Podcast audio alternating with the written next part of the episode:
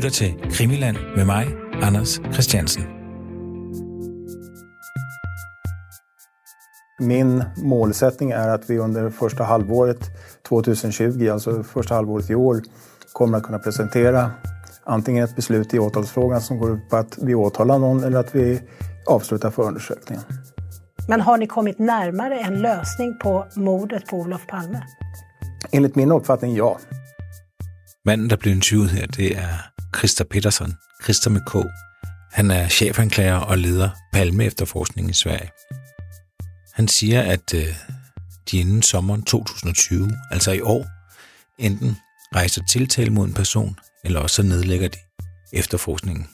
Og så siger han også, at, øh, at efter hans opfattelse, så er de altså kommet nærmere en opklaring af mordet på den svenske statsminister. Det var i øh, det svenske tv-program Ugens Forbrydelse, at øh, uh, Christa Pedersen han, øh, først stod frem og sagde de her ting. Så dels så øh, har jeg i dag endnu en gang talt med, med Anders Aarhus. Jeg har også talt med, med Brian uh, Sauberg, som jo faktisk tidligere i vores programrække har sagt det her. Altså, at, at anklagerne snart kommer med en løsning. Det har han fra en kilde, der åbenbart er tæt på, på efterforskerne. Og i det her program, der kan I faktisk også møde Lars Borgnes. Det er en, vi har talt meget om i, i programmet. Lars Borgnes, han er en svensk journalist, og han må være sammen med Gunnar Wahl, den mest anerkendte palmejournalist, hvis man kan kalde det. Altså nogle af de her journalister, der beskæftiger sig med palmemordet. Og Lars Borgnes, han har arbejdet for SVT, altså Svensk Fjernsyn, og lavet rigtig mange dokumentarer og nyhedsindslag om, om palmemordet. Og han har gravet rigtig meget frem vedrørende, hvor elendigt øh, efterforskningen har været. Og sagen er, at han er aktuel med en ny bog, som jeg har læst, der hedder Olof Palmes sidste skridt. Det vil den hedde på dansk. Det var meningen, at det her tv-program, Ugens Forbrydelse, skulle handle om Lars Borgnes' nye bog og nogle af de teorier, han frembringer i bogen. I den forbindelse ringer de til Christa Pedersen, chefanklageren, og han siger så, at vi kommer faktisk med nyt snart. Og så ændrer tv-programmet Vinkel. De skrotter øh, interviewet med Lars Borgnes, og så får de altså lavet den her verdensnyhed, som det er, at der snart kommer en løsning. Og det kan selvfølgelig undre, hvordan det kan være, at det kan blive en nyhed, at nogen siger, at vi snart kommer med en nyhed. Fordi Christa Petersen siger jo faktisk ikke særlig meget. Og det er jo nærliggende at tænke, at, øh, at det på en eller anden måde også er et forsøg på at fjerne opmærksomhed fra Lars Borgnes og noget af det, han kommer med i sin bog. Lars Borgnes, han vil ikke sige det så klokkeklart. Han øh, er ikke en mand, der spekulerer. Men han, han siger dog, at, at timing er da bemærkelsesværdig. At netop som, som hans bog bliver lanceret, så kommer de og siger, at vi kommer med noget snart. Jeg har interviewet Lars Borgnes, og jeg gemmer en del af interviewet til en senere udsendelse. Men han skal lige have lov til at forholde sig til et par ting. Det blev total förvirring. Är det verkligen Olof Palme som är skjuten? Ja, det är det. Och han är död? Ja, Eller han är inte dödförklarad, men han är inte dödförklarad men det kan man väl nästan säga. okej. Statsminister Olof Palme är död. Han mördades mitt i centrala Stockholm strax efter klockan 11 igår kväll. Olof Palme och hans hustru Lisbeth hade lämnat biografen Grand. En man i 35-årsåldern sköt statsministern med två skott. Prøv at høre, nu skal I høre godt efter, fordi da jeg snakker med Lars Borgnes, der spørger jeg ham bare sådan, jeg synes lidt uskyldigt, om han ved noget om, hvorvidt palmeforskning rent faktisk har fået, noget, øh, fået fat i noget nyt. I forhold til efterforskningen og, og, og Christa Petersen, Mm-hmm. har du nogen idé om, om de har et eller andet nyt at komme med? Ehm, jag vill inte svara på den frågan. Hvorfor ikke? Jag ska presentera den informationen på annat sätt. Det här pågår en väldigt, det är en väldigt eh, speciell tid de här dagarna just i Sverige och det som har skett med Peterssons utspel och eh, mediahanteringen av det och, och så, det är väldigt speciellt. Väldigt speciellt. eh, det är frågor överallt kring detta och eh, om man man måste försöka förstå det på ett sätt. Jag har försökt förstå det på, på, eh, på, på, på, ett sätt och eh, jag måste så att säga få den eh, bilden klar innan jag vill uttala mig på det. Men det är klart det finns ett Christer Petersson är en rationell och logisk åklagare och han har naturligtvis en plan med det han gör. Samtidig med, at Palmeanklageren Christa Petersen er kommet med den her øh, udmelding, så er et gammelt spor blevet vagt til live, og det er et spor, der handler om Skandiamanden Stig Ingstrøm. Det er en mand, der begik selvmord i 2000. Han er en af de navngivende personer, som flere gange er dukket op som en mulig morder.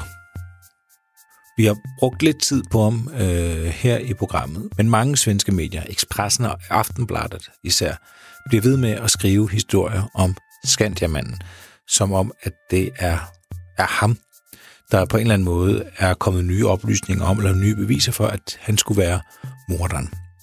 Så vi tager altså lige Skandiamanden øh, i vridemaskinen en gang til. Jeg startede naturligvis med at, at ringe til Anders Aarhus. Jeg kan se, at øh, de svenske medier, især Expressen, øh, føler sig ret sikre på i deres dækning, at det, der kommer til at ske, det er, at øh, der ikke bliver rejst nogen anklage øh, mod nogen, fordi den, de vil rejse anklage øh, imod, er død.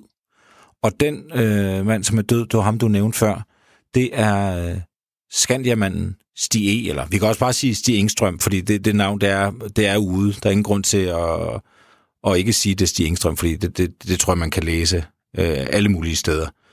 Øhm, og vi har nævnt ham kort, fordi vi havde en, øh, vi havde en episode, hvor vi gennemgik sådan tre, øh, tre personer, som havde været altså navngivende personer, som havde været mistænkt for, for drabet. Og der var selvfølgelig Christa Petersen, øh, som jo, øh, som alle ved efterhånden, jo blev dømt og siden frikendt. Så var der ham, der hedder Christa Andersen. Det er især øh, danske Paul Schmidt, der har, der har fremført ham som, øh, som, som mulig morder.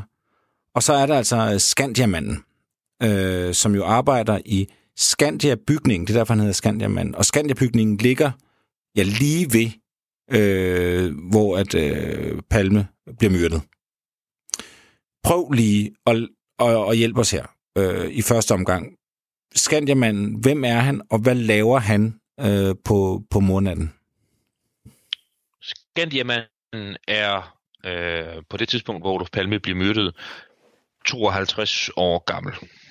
Øh, og er uddannet grafiker og er ansat af Skandia, den her forsikringskoncern, og har kontor i Skandias bygning der på, på Sværvæggen, hvor han en hans primære opgave er øh, at altså grafik og illustrationer. Han er med til at, at udgive øh, øh blade og tryksager, den slags ting, som et forsikringsselskab nu får lavet. Det er han med til at stå for den grafiske side af, og med til at redigere. Og øh, Engstrøm er øh, der den 28. februar 1986, hvor Palme bliver myrdet, sidder han og arbejder over om aftenen. Han har travlt, fordi han vil holde øh, nogle dage fri. Han vil holde vinterferie efterfølgende. Øh, den, altså en forlænget weekend, det er, jo, det er jo en fredag aften, han vil holde nogle dage fri og holde vinterferie efterfølgende. Så han sidder og arbejder indtil til, til langt hen på aftenen. Og nu skal vi så gå videre til, til den sådan, øh, øh, skal vi kalde det, formuleret erindring om, hvad øh, Engstrøm foretog sig. Fordi lidt apropos det, noget af det, vi har været inde på før, så er der utrolig mange udlægninger af, hvad Engstrøm gjorde i det tidsrum, hvor Olof Palme blev myrdet. Der er mange, der har øh, kommet med, med, med, med analyser og bud og hypoteser og deres egne udlægninger osv. Men Engstrøm øh, blev forhørt første gang den 1. marts, dagen efter mordet, kl. 20 minutter over 12. Der blev han øh, forhørt af en kriminalkommissær og bedt om at redegøre for, hvad han, hvad han gjorde. Og den første forhørsprotokol er relativt kortfattet, fordi der siger han, at han har holdt fri. Han gik ud på, øh, på, på Sværvæggen og hørte et, et, øh, et brag, som han først troede var øh, sådan et, et knald fra en, en bils udstødningsrør. Det er faktisk ret tankevækkende, at det er der flere vidner, der, der tror, at det er det, de hører, da de hører skuddene. Det er, at det er øh, en bil, hvis tænding står dårligt, eller noget i den dur, så dens udstødning afgiver sådan et knald. Det er der mange, der siger, de tror, og det siger Engstrøm også. Og så sker der så det, øh, at øh, Engstrøm siger i den første forhørsprotokol, at han siger, at der ligger øh, øh, en, en mand på jorden, og folk iler hen øh, til ham.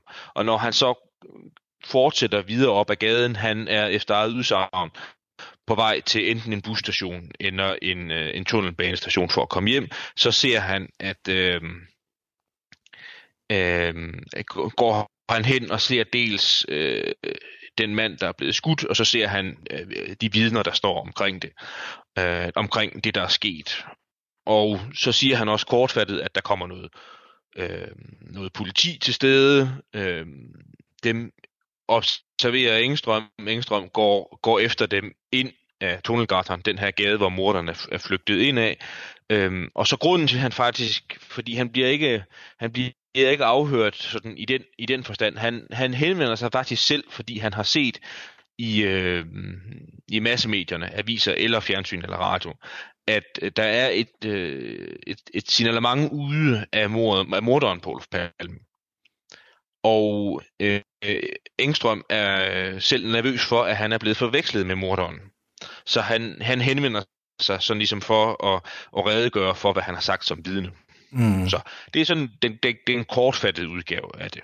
Ja. Det næste forhør med Engstrøm bliver holdt den 10. marts, og det er noget grundigere, øhm, hvor, han, hvor han lægger nogle flere detaljer til. Han kan øh, fortælle præcis, hvornår han forlader øh, Skandia-bygningen og, og stempler ud. Det gør han øh, øh, efter eget udsagn 2319.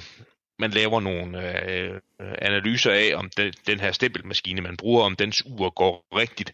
Og der har været meget, meget tvivl efterfølgende, om Engstrøm stemplede ud 2319 eller 2320. I praksis betyder det, at han stempler ud enten øh, 1 minut og 20 eller 2 minutter og 20 sekunder før, at Palme bliver myrdet.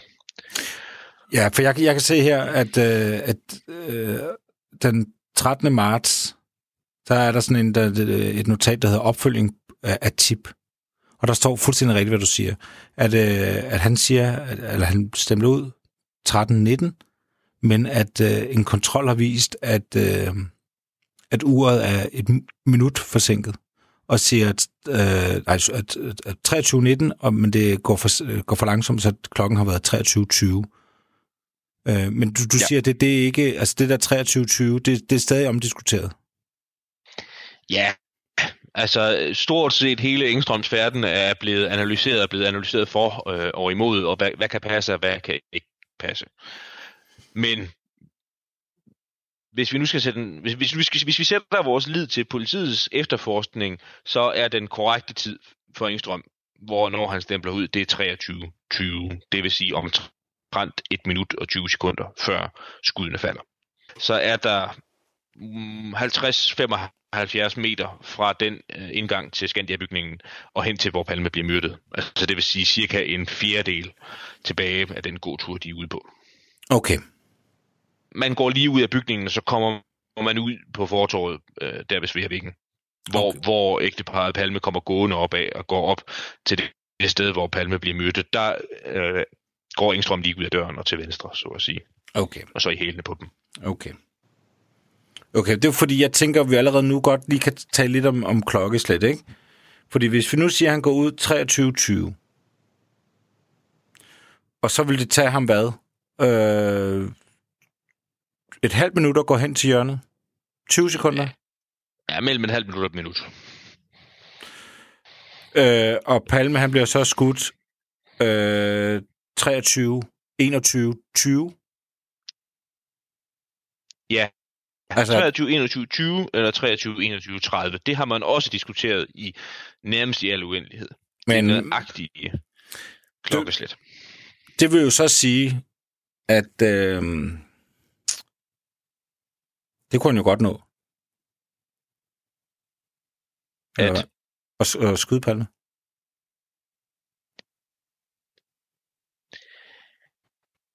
Mm, ja, uh, altså det vil jeg jo sige, det kan han ikke, fordi vi ved noget om, hvor længe at Palmes mor der står og venter på ham.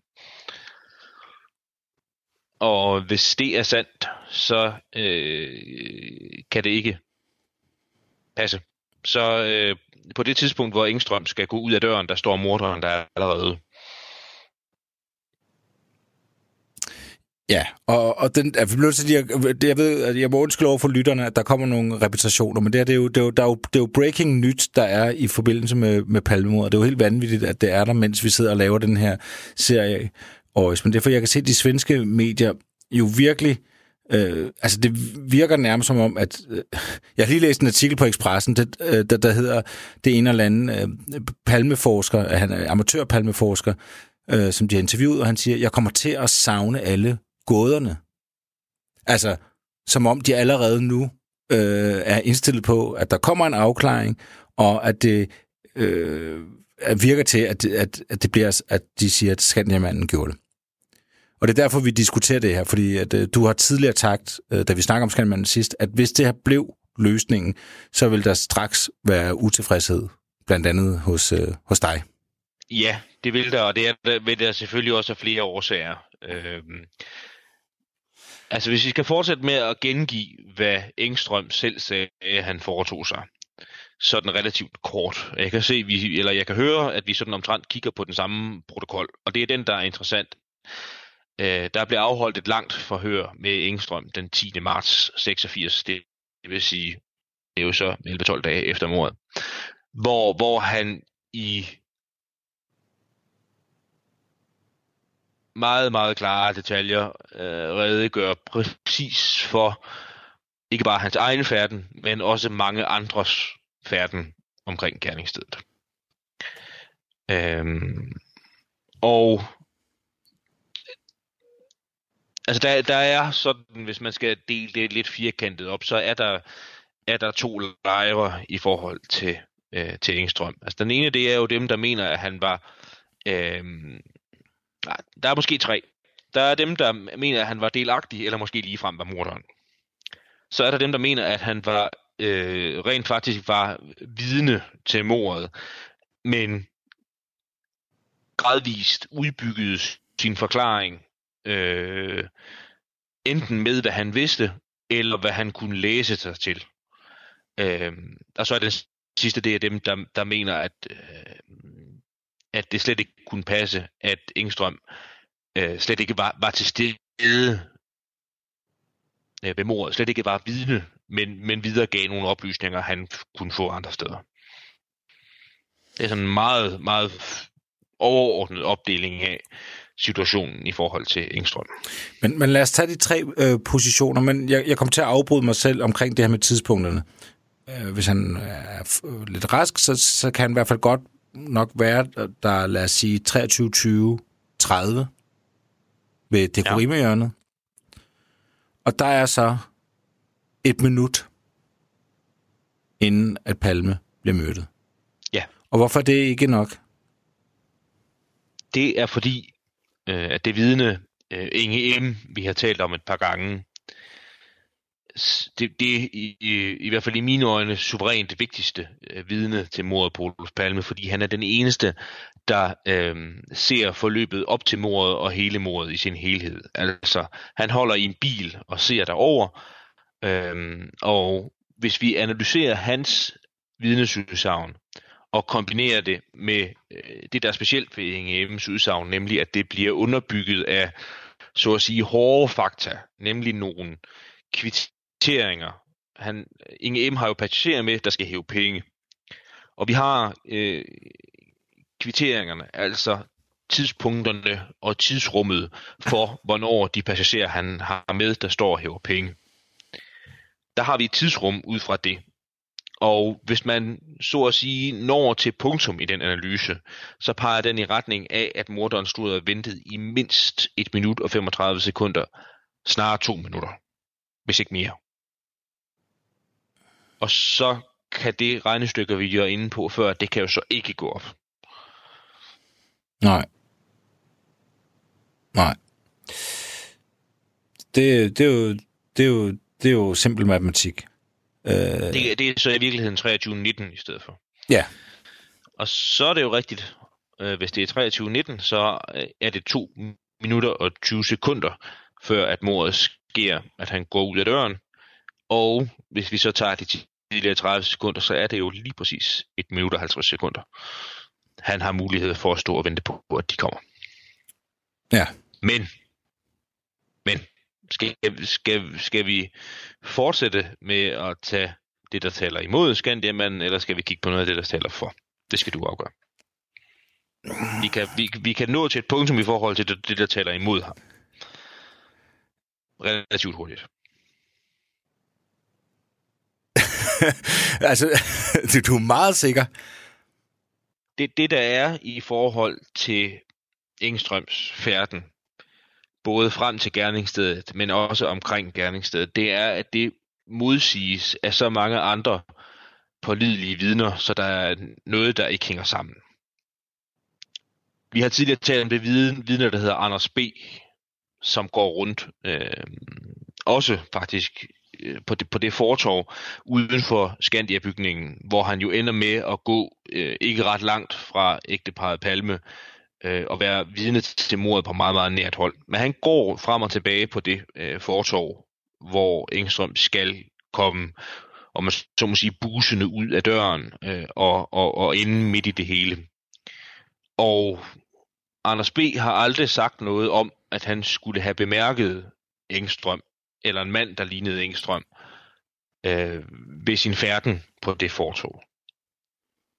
Øhm, og hvorfor, og, er det, han, hvorfor er det, han går frem og tilbage? Han har været i byen øh, sammen med et selskab af venner, og de venner er øh, inde der ved, ved Skandia-bygningen. Det er sådan en lang bygning, øh, og øh, et af stederne er der en bank, hvor der er en hæveautomat. Og der er nogle af, af kammeraterne der, der er inde for at hæve penge. Og, og, og, og Anders, Anders B. er ikke inde at hæve penge. Han går øh, frem og tilbage ude på fortorvet og venter på, at de skal blive færdige med at hæve penge. Og så da de kommer ud, så bestemmer han sig i øvrigt for, at han vil hjem, så der bliver det selskab skilt ad. Han går alene, og går alene det her stykke oppe, op af fortorvet på Sværvæggen, og kommer så til at gå bag ved ægteparet Palme.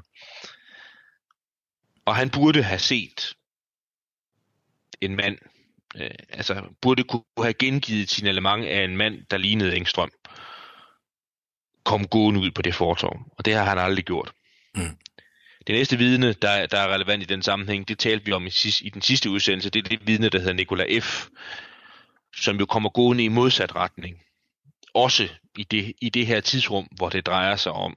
Øh, der, der, der er tidsskemaet en lille smule mere usikkert, men man kan godt argumentere for, at Nikola F. også burde have set Engstrøm, eller en mand, der svarede til Engstrøms signalement, kom gående ud af døren og færdes der. Mm. Og det er heller ikke tilfældet.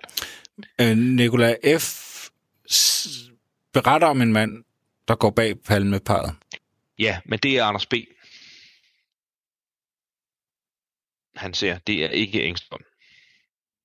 Og det ved vi? Han, ja, fordi han kan, han, han kan fortælle, at den mand, han ser, han ved selvfølgelig ikke, at det er Anders B., men han kan fortælle, at han har præcis den samme jakke på, som Anders B. havde, havde på på moraften, og han kan også fortælle, hvilken farve den har. Helt præcist. Og det er også korrekt, det Nikolaj F. siger, så der kan ikke være nogen tvivl om, at det er Anders B., han ser. Okay. Så det er det, det er tre rimelig klare argumenter for, hvorfor at det ikke øh, er Stig Engstrøm, Skandiamanden. Øh. Ja, og de, de øvrige vidner, det er altså i et, i et af forhørende med Engstrøm, der, der hans, voks, hans, hans rolle i forhold til mordet på Olof Palme vokser hele tiden. Hans beretning vokser hele tiden. Så er han med til at give førstehjælp. Så er han med til at, han taler med Lisbeth Palme, han er med til at give øh, instrukser til de politifolk, der kommer om, at han løb den vej og så videre. Men, men, men vi ved med ret stor sikkerhed øh, fra sådan en gensidighed i deres udsagn, altså der er, der er to, der øh, er med til at give første hjælp til Olof Palme. Øhm, og der er ikke nogen af dem, der taler om, at der var en tredje person til stede, der var med til at give første hjælp. Så det, det er lidt samme igen. Det er en negativ slutning. Altså vi har to vidneudsagn af folk, der sådan burde være fortrolige med, hvad de laver, og de kan også fortælle om, at, om, at hinanden er til stede. Altså en kvinde og en mand, der kan fortælle om, at de er to, der giver første hjælp. Men der er ikke en tredje til stede. Der er ikke nogen af dem, der taler om en tredje person, der er med til at give første hjælp. Og det siger Stig Engstrøm, at han er. Mm. Mm. Så det, det, det er generelt svært at få, få Engstrøms egen beskrivelse af sin færden til at stemme overens med, hvad andre vidner har sagt. Mm. Der er dog, skal det siges, en del, der tyder på, at han var til stede. Øh, og det er i mine øjne bedste bevis, der er for det, det er foretaget af en meget, meget ihærdig og meget, meget dygtig svensker. Lennart Remstam hedder han, som har en meget fin hjemmeside i øvrigt om mordet på Olof Palme, hvor han øh, gør billeder og forhørsprotokoller og alt muligt andet tilgængeligt. Men, men han har fundet et af de første øh, pressefoto, der er taget efter mordet, hvor der står en, en mand, der i meget, meget tydeligt signalement ligner Stig Engstrøm. Så den stod og betragte, hvad der foregår. Øh, så han har formentlig været til stede, men mener jeg, som i, som, som, som et vidne, der kom sent frem og havde lejlighed til sådan at stå og betragte nogle ting. Og så i Engstrøms egen fantasi, og der er jo en del, der tyder på, at Engstrøm han var udstyret med en ret god fantasi, er hans rolle så blevet større og større. Og måske er den vokset så meget, også ind i hovedet på nogle af de mennesker, der har beskæftiget sig med Engstrøm, til at han så er blevet en mulig morder. Hvad, hvad, hvad er det, der tyder på, at han har en livlig fantasi? Hvorfor siger du det? Øhm, for det første det faktum, at hvis man læser forhørsprotokollerne, så vokser hans egen beskrivelse, som jeg sagde før, af, af hans øh, indblanding og ageren mere og mere. Den store held, der var til stede og kunne give førstehjælp og kunne tale med Lisbeth Palme og kunne give anvisninger til politifolk osv så er der også nogle andre aspekter i, øh, i Engstrøms livsførelse i al almindelighed, der tyder på det. Han, han var selv meget, meget utilfreds med, at politi efterforskningen ikke tog ham mere alvorligt som vidne. Så det lykkedes ham øh, og, og sådan og, og kom i faktisk kom i fjernsynet. Altså han, han kom i fjernsynet, hvor, hvor han dels fik ventileret sin frustration over, at politiet ikke tog ham mere alvorligt som vidne, og også fik lejlighed til sådan for rullende kameraer øh, at lave en rekonstruktion af, hvad han foretog sig på moraften. Øh, og jeg er ret sikker på, at det er nogle af de billeder, de har også øh, brændt sig fast ind i hovederne på mange, øh, mange folk, der interesserer sig for Engstrøm. Man kan se sådan øh, en, en videooptagelse af Engstrøm, der er klædt i præcis det samme tøj, som han sad, sagde, han havde på på moraften, og som i øvrigt retligt også skal siges, minder noget om det signalement, der blev givet af gerningsmanden. Man kan se ham løbe sådan op af, af den her tunnelgatan, den her gade, hvor morderen flygter op af, og det ser vidderligt øh, meget effektfuldt ud. Øh, men, men det var også, altså det, du får nu lige vende tilbage til det, vi talte om, altså et, et eksempel på, at, at Engstrøm, han, øh, han øh, havde sådan et indbygget krav om, at han synes, man skulle øh, tage ham tage ham meget alvorligt i forhold til mordet på Olof Palme. Der er selvfølgelig også en del folk, der har talt med ham. Han lever desværre ikke mere. Han fik selvmord for en 20 års tid siden, men også efterfølgende. Altså han stillede også op til, til, til, til samtaler med, med journalister, øh, hvor, og det er så andres vurdering, jeg, jeg gengiver, hvor han også gjorde sådan et, et lidt verdensfjernt indtryk. Vi har nævnt Gunnar Wall, både Gunnar Wall og Svend Aners navn adskillige gange, og i, øh, i en af Svend Aners bøger øh, gengiver han et længere referat af en samtale, han havde med, med, med, med Engstrøm øh, 6 år, øh, ah, ikke 6, 5-6 år efter mordet som også, hvor, hvor det så også er Andreas vurdering, og i øvrigt også Valls vurdering, at, at han var en, ja, sådan en, en selvbevidst person med, med, med, med, med stor fantasi, også om sig selv.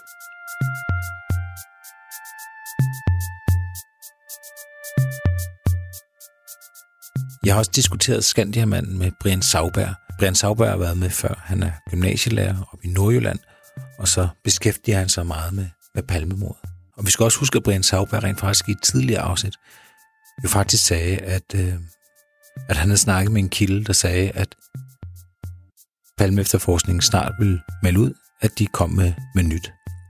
Så faste lytter ved jo godt, at det her det var på vej, den nye udmelding. Men øh, lad os lige prøve at høre, hvad, hvad Brian siger til Skandiamanden. Jeg har vist også tidligere sagt, at jeg frygtede, at man kun ville hænge Skandiamanden op på mordet. Og hænge op, det kan selvfølgelig antyde sådan lidt en, en kritisk indstilling til det, men, men øh, jeg vil simpelthen ikke udelukke, at Skandiamanden har spillet en rolle, har haft en forbindelse til mordet. Det ved jeg godt, der er meget uenighed om, men jeg tror, de fleste er enige om, at han ikke er morder, men som tiden er gået, og som jeg har læst mere og mere, og også indgående i filter, så tror jeg faktisk, han har indgået i morkomplottet. Ja. Men ikke som den eneste. Men ikke som, Ikke som den eneste. Nej. Og jeg, som sagt, jeg tror ikke, det var ham, der skød. Øh, det synes jeg ikke, han har kropsformen til, øh, i forhold til det, for eksempel Inge Morelius siger med, at han var velskåren og militæragtig og velbygget osv. Men han kan i hvert fald tilknyttes til gerningsstedet. Øh, øh, Skandiamanden, han har jo også øh, mor, mormotiv, i, ved at han var, han var højorienteret. Ja. Jeg kan ikke huske, om jeg har nævnt for dig før, men øh, efter mange år har prøvet at kontakte øh, Inge Morales, så fik jeg egentlig kontakt til ham den anden aften, og, og øh, så der spurgte jeg ham faktisk, øh, var det det du mindes, var det Skandiamanden, du så øh, skyde palmeparet? Og der er hans svar altså klokkeklart, nej, det var ikke ham, der skød. Okay. Ja, øh, og jamen, jeg synes jo ellers, jeg har været de der vidner udsagn igennem med en tætte kam og så videre, men øh, det var i hvert fald ikke den. Og han var meget bekendt med, hvordan Stig Engstrøm, altså Skandimanden, så ud, så han var, der var ingen øh, væven i hans svar, jeg var helt sikker øh, på, at øh, det ikke var Skandimanden i hvert fald. Nej. Nå, det er jo meget interessant, at du har øh, for nylig snakket med Inge Marelius, og vi skal bare lige genopfriske. Altså, Marelius er et af nøglevidnerne, fordi det er ham, der holder i en bil. Han har nogle medpassagerer, der skal ud og hæve penge. Og det er også vigtigt, fordi så ved vi for deres hævninger øh, nogle, nogle klokkeslæt. Øh, ret præcise klokkeslæt, for det kan man jo se, hvornår de har hævet penge. Øh, og de kommer nærmest ind i bilen øh, samtidig med, at, øh, at mordet øh, falder. Og, og Morelius er også rigtig vigtig, fordi han netop sidder og kigger over øh, på morstedet, altså inden mordet sker. Og han siger altså, at der står en mand øh, på hjørnet og venter. Altså morderen, han ser morderen stå og vente på palmeparet. Og der er en sidste ting, som, som rent logisk ikke giver mening. Og det er, hvis jeg skal begå et mor, hvis jeg skal være meddelagtig i et mor, så vil jeg fandme da ikke tidsregistrere mig så tæt på morstedet og mortidspunktet, som han jo gør, når han tjekker ud. Så vil jeg jo ikke sætte mig selv i den situation, for han ved jo godt, at hans udtjekning bliver registreret. Jeg er enig. Altså, det, det, det, det, er jo, altså, altså, det giver jo ingen mening, at han vil, at han vil lade sig tidsregistrere og knytte sig selv så tæt tidsmæssigt og rummeligt på gerningstidspunktet, hvis han skal myrde en. Korrekt, og man kan vel også sige dertil, at øh, Palmegruppen, Christer Pedersen, øh, Hans Melander, der leder det ellers, de ved jo godt alle de indsigelser, der vil blive, hvis de kommer ud med en løsning, der hedder, at det er Skandiamanden. Så jeg tror stadigvæk på, og igen tro og håber i den her sag, de øh, kolliderer samtidig, at, at man kan også godt øh, forestille sig, at øh, den mand, de nu kunne få fat i, der havde tilknytning til mordet, det var Skandiamanden, men ikke nødvendigvis, han bliver hængt op på selve mordet, men han bliver anklaget som medhjælper. Altså, der er jo, der er jo forskellige teorier om, hvis han ikke var morderen, hvilken rolle han så spillede. Mm.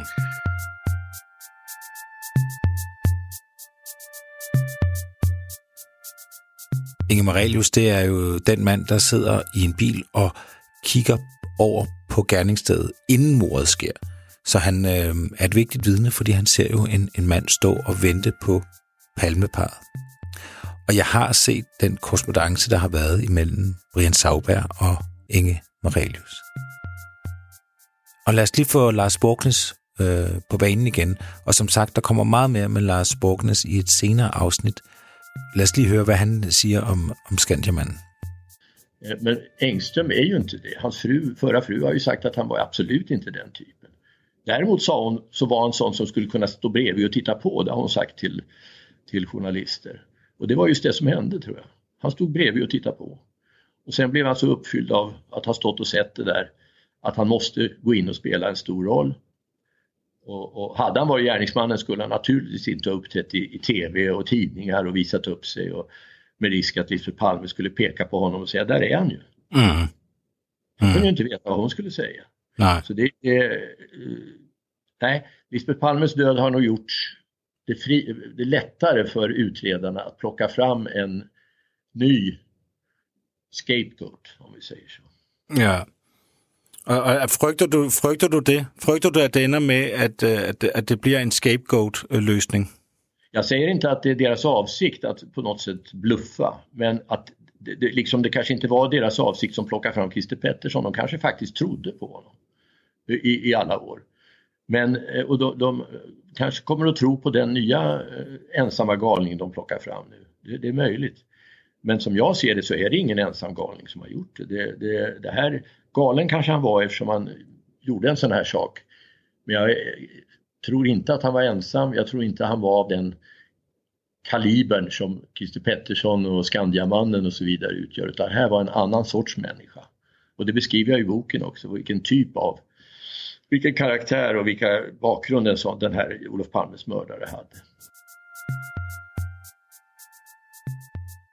Det var Lars Borgnes, og det han refererer til her er blandt andet, at øh, Skandiamandens kone jo var ude at sige, at, øh, at hendes mand, hun var enke på det tidspunkt, at hendes mand var alt for fej til at, gøre det her.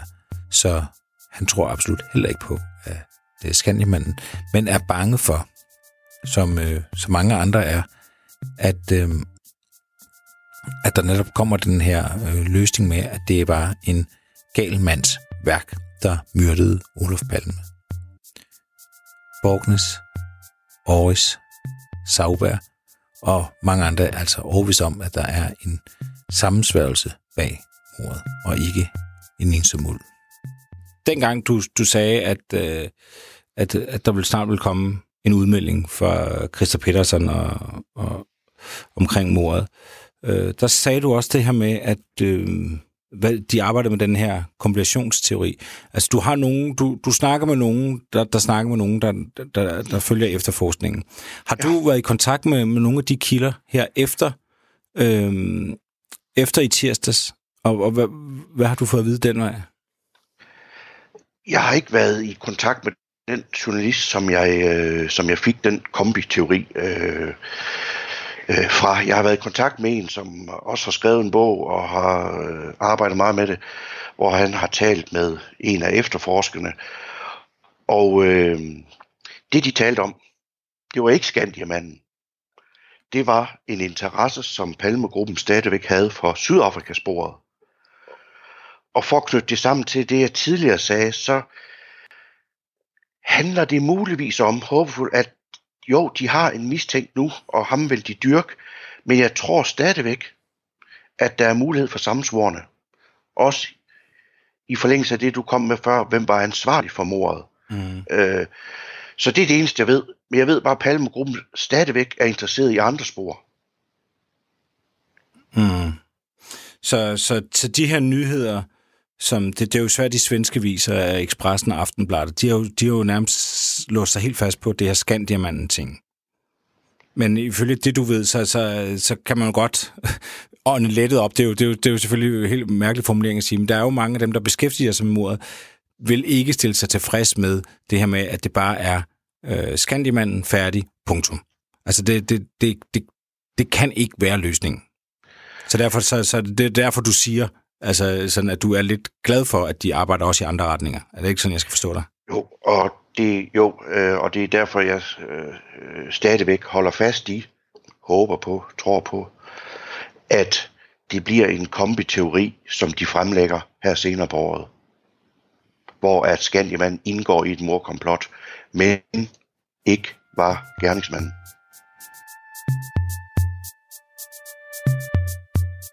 Der er jo en del mennesker, øh, der, der, jo, der jo tror på, at, at det er Skandermanden. Vi har jo nævnt den her, det her magasin, øh, Filter. Ja. Som jo øh, for ikke særlig lang tid siden simpelthen øh, bragte en, altså havde et temanummer, hvor der stod løsningen. Og, og, og, og i det var det simpelthen, at, at det var Skandiamanden, der var morderen. Ja. Så der er jo nogen, der sådan indgående har beskæftiget sig med palmemordet, og som har nået til den konklusion, at det er Skandiamanden. Ja. Øhm, Kan du, kan du, kan du tåle en, en, en, en, en, en hård formulering en enkelt gang? Ja. Ja, så tager vi den lige, at, at man kan, man, man kan øh, som, som regel kende folk, der øh, ikke er grundige nok i forhold til deres beskæftigelse med mordet på Olof Palme på, at de øh, tror, de kan udpege øh, en gerningsmand med navnsnævnelse. Det var en hård formulering, men jeg står gerne ved den. Hvorfor siger du det? Det er fordi, at der grundlaget for at udpege en, en bestemt person for, som morder er øh, så ringe. Så det er i mine øjne ikke en opgave, man kan tage på sig. Man kan sige noget om, hvordan mordet gik til. Og man kan også sige nogle ting om, sådan, hvordan morderen formentlig har set Gud. Men der er ikke et ordentligt grundlag for at udpege en, eller ikke en, men bestemte personer som mordere. Ikke medmindre man selvfølgelig har en tilståelse. Nej, og han har jo ikke Det har også været, det har der jo også været mange af. Det er jo så øvrigt noget helt andet. Ja, det, det, det, det skulle vi næsten også lave et afsnit om. Der er jo over 100 mennesker, der har tilstået mordet på Olof Palme. Ja. Men uh, Stig Engstrøm, uh, Skandiamanden, er ikke en af dem. Han har ikke tilstået det, nej. Og, og du har jo ret.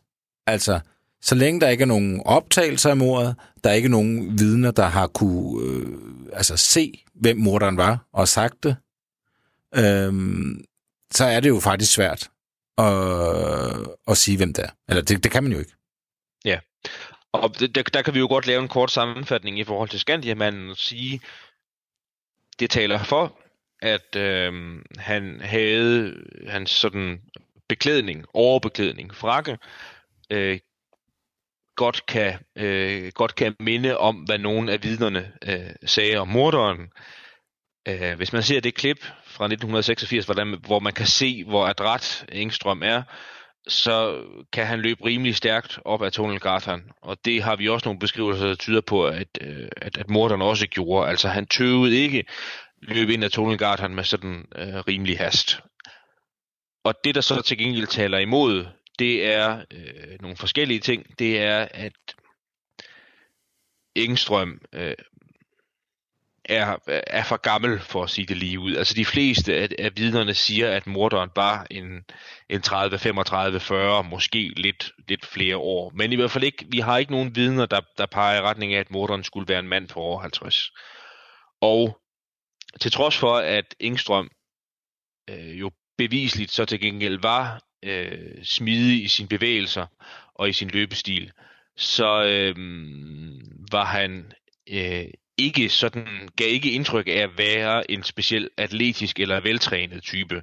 Altså han øh, ser sådan lidt, hvad skal vi kalde det, ja, det findes der mange høflige udtryk for, øh, øh, øh, kraftig, en bon point, sagde man i gamle dage med et fint udtryk, altså sådan øh, øh, lidt, lidt, lidt, lidt, lidt kraftig på overkroppen, øh, hvorimod at de fleste af gerningsstedsvidnerne snarere taler om sådan en, en høj, velproportioneret, veltrænet mand, der flygtede. Og det, det kan man ikke, altså hvis man ser øh, Engstrøms fysionomi, så er det ikke det, det peger i retning af. Altså han var sådan lidt en, en, en han, var, han var ikke veltrænet, det er måske bare nemmere bare at sige det, tværtimod. Han var sådan lidt kraft, ja, ikke kraftig, den forstand, han var lidt fed i det, kan vi også sige. Det Ja. kan jeg godt sige om nogen, fordi det er jeg også selv. Ja, men øh, den vil jeg også øh, være med på. Hvad hedder det? Men øh, man havde en lille håndtaske.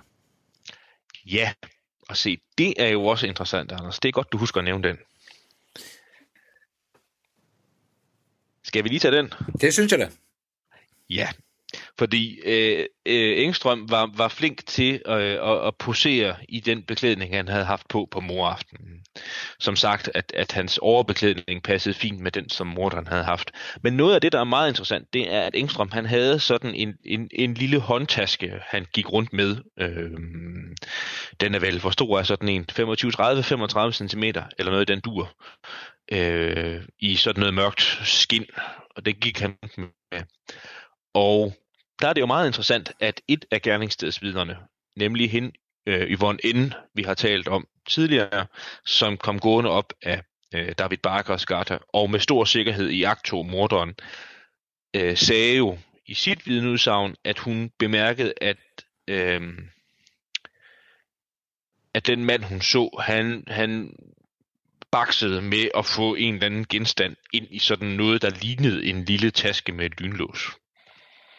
Og det er selvfølgelig også interessant, fordi sådan en øh, sagde Engstrøm i hvert fald selv, at han havde med på moraften. Og han gik i øvrigt også ofte med den, det ved vi.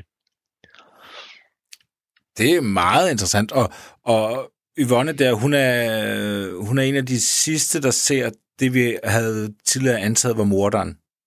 Øh, altså op for enden af trappen, og så løber vedkommende ned af David Sparkers og, og forsvinder for evigt. Og hun, er, ja. Hun, er, hun står deroppe for enden af trappen og ser altså en, en mand med en håndtaske prøve at fumle et eller andet ned i den. Lige præcis. Men, øhm, jamen, jamen, men, ja, ja, men altså, det er da, det er da, det er da meget spændende. Altså, fordi, hvad, hvis du, kunne det ikke være, kunne det ikke være Skandiamanden?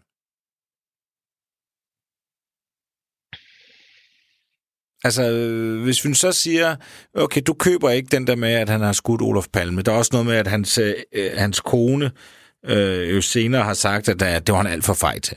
Det, det, kunne han, det, kunne han, det havde han ikke i sig. Han, han er ikke en morder, han, han var for fej. Ja, der, der er jo så også noget andet, der lige skal med, synes jeg, i forhold til Engstrøm. Og det er jo, at vi ved noget om hans færden øh, en halv times tid efter mordet rent faktisk. Fordi vi ved fra hans kolleger i Skandia-bygningen, at han vender tilbage og er meget, meget oprevet over øh, det, han har øh, jagtet og set. Øhm, og altså der synes jeg godt, man kan stille sig selv det spørgsmål om, om hvis han rent faktisk var Olof Palmes morder, ville det så være en klog strategi at gå tilbage og eksponere sig lige foran sine kolleger, og, og noget så basalt som at blive i det område, hvor mordet var sket. Ville det være, ville det være klogt? Mm. Flygte fra gerningsstedet op ad trapperne, måske er det ham, der flygter ned ad David Barkers gata, men så af øh, groede stiger, om man så må sige, så vende tilbage til området lige op af gerningsstedet. Eksponere sig over for sine kolleger, eksponere sig i et område, hvor der trods alt er en hel del politi til stede. Mundlov, tillader jeg mig at tilføje. Ja. Ja. Og, og der er rigtigt, der, der sidder nogle, øh, ja, hvad kan man kalde dem, vagter, der sidder i sådan receptionen, og, og, og ser, at han kommer ind omkring, øh, hvis jeg ikke tager meget fejl, er det 23.40 eller sådan noget, han stempler ind igen, Ja, øh, 20 minutter efter mordet, og han har ikke noget, han har ikke noget blod på sig han, han har ikke noget blod på sig, øh, og virker,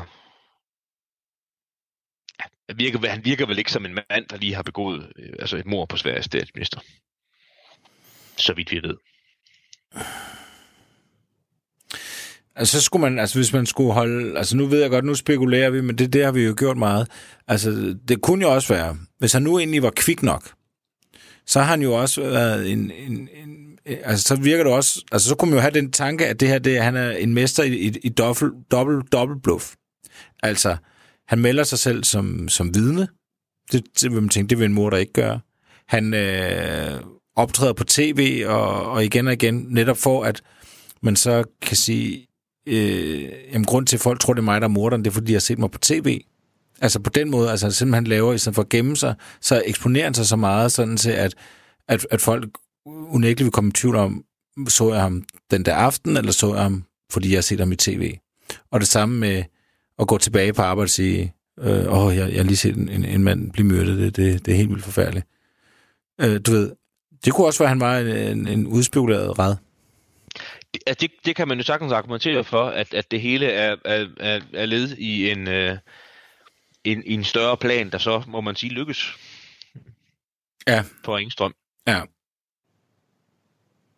Ja. Som sagt, jeg, jeg synes bare, at det er værd at understrege, at det, det er heller ikke nemt at finde et specielt veldefineret motiv til, at øh, Engstrøm skulle have begået mordet. Altså, vi ved i dag, at han, det vidste man også dengang, altså han, han var aktiv i, øh, i, i Moderaterne, altså det konservative folkeparti, søsterparti i Sverige, og, og havde siddet i byrådet i den, i den by, hvor han boede i en periode, og måske også hørte til, øh, øh, til den fløj af partiet, der, der altså strammerfløjen, kan vi kalde den lidt. Øh, men, men, men ellers ikke sådan havde noget specielt øh, veldefineret hadsk motiv til øh, at begå mordet. Som du siger, vi har et udsagn fra, fra hans enke, der peger i retning af, at han var, var øh, alt for fej til at gøre sådan noget. Der er så nogle enkelte andre omstændigheder, som vi måske lige kan tage lidt summarisk. Altså vi ved, og det er noget af det, de seneste års mistanker mod Ekstrøm har bygget rigtig meget på, det er, at vi ved, at han var bekendt med en person, der samlede på våben. Mange våben. Mm. Herunder også sådan nogle revolvertyper, som dem, der blev anvendt ved mordet. Og, og øh, vi ved ikke, ikke med så stor sikkerhed, vil jeg sige. Men der har været forlydende fremme om, at den pågældende mand øh, havde svært ved at redegøre for, hvor nogle af de våben, han havde i sin samling, øh, befandt sig. Øhm, og, og det er så blevet til, at måske har øh, Engstrøm fået fat i den her revolver øh, ved at konsultere sit bekendte, der samlede på våben. Mm. Vil du til din død, Anders, stå på, at Skandiamanden ikke myrdede Olof Palme? Åh, oh, det var da, det var da det, det ekstrabladsagtigt spørgsmål, der vil noget. Men ja, det vil jeg godt. Det vil jeg godt sige. Jeg, jeg tror ikke, ikke på, at det var ham, der myrdede Olof Palme. Øhm, og, og jeg vil også forudse, hvis vi nu skal runde lidt af i forhold til de aktuelle oplysninger, så vil jeg også forudse, at hvis det er det, Christer Petersen har i ærmet, hvis det er det S, han har i ærmet, det er, at han siger, vi har vi, vi er gået alle oplysningerne efter, og vi har øh, en morder, det var formentlig Stig Engstrøm, der myrdede Olof Palme, men han er jo død, så ham kan vi ikke øh, slæbe for en domstol øh, og spærre inde. Så, øh, men fordi vi ved, hvem morderen var, så nedlægger vi jo et efterforskningen. Så vil, vil det ikke tage ret lang tid, før det vil komme frem i den svenske offentlighed. De ting, vi i al beskedenhed har siddet og gennemgået nu, de vil jo komme frem. Øh, der vil komme nogle øh, ting frem i forhold til, at, øh, at Engstrøms egen, egne udsagn om sin færden øh, krydstjekket med andre vidners udsagn og de tidsskemaer, vi kan opstille, gør det usandsynligt, at han skulle have været morderen. Ja. Det vil simpelthen være afslutning, altså det vil være en rigtig spændende tv-serie, der får den vildeste, dårligste antiklimatiske øh, afslutning. Ja, sådan kan man sige det dramaturgisk, ikke? En, hvis, det, hvis det var sådan, man valgte at lave det, det var, at man kunne lave en utrolig flot øh, genskabelse af mordet på Olof Palme, men så anbringe den øh, forkerte person i rollen som morder. Der er heller ikke noget, der tyder på, at, at Skandia-manden, den måde han forlader Skandia-bygningen på, Engstrøm skal vi lige huske kalde ham, den måde Engstrøm forlader Skandia-bygningen på, altså der er ikke noget, der tyder på, at det er noget, der sker sådan øh, med en eller anden form for hast eller forsæt. Altså han gør det, fordi han skal nå noget og være noget et bestemt sted. Det er der ikke noget, der tyder på. Og det passer jo heller ikke ind i hele det her relativt øh, trange øh, tidsrum, vi lige har talt om. Programmet er produceret af Wingman Media for Radio 4.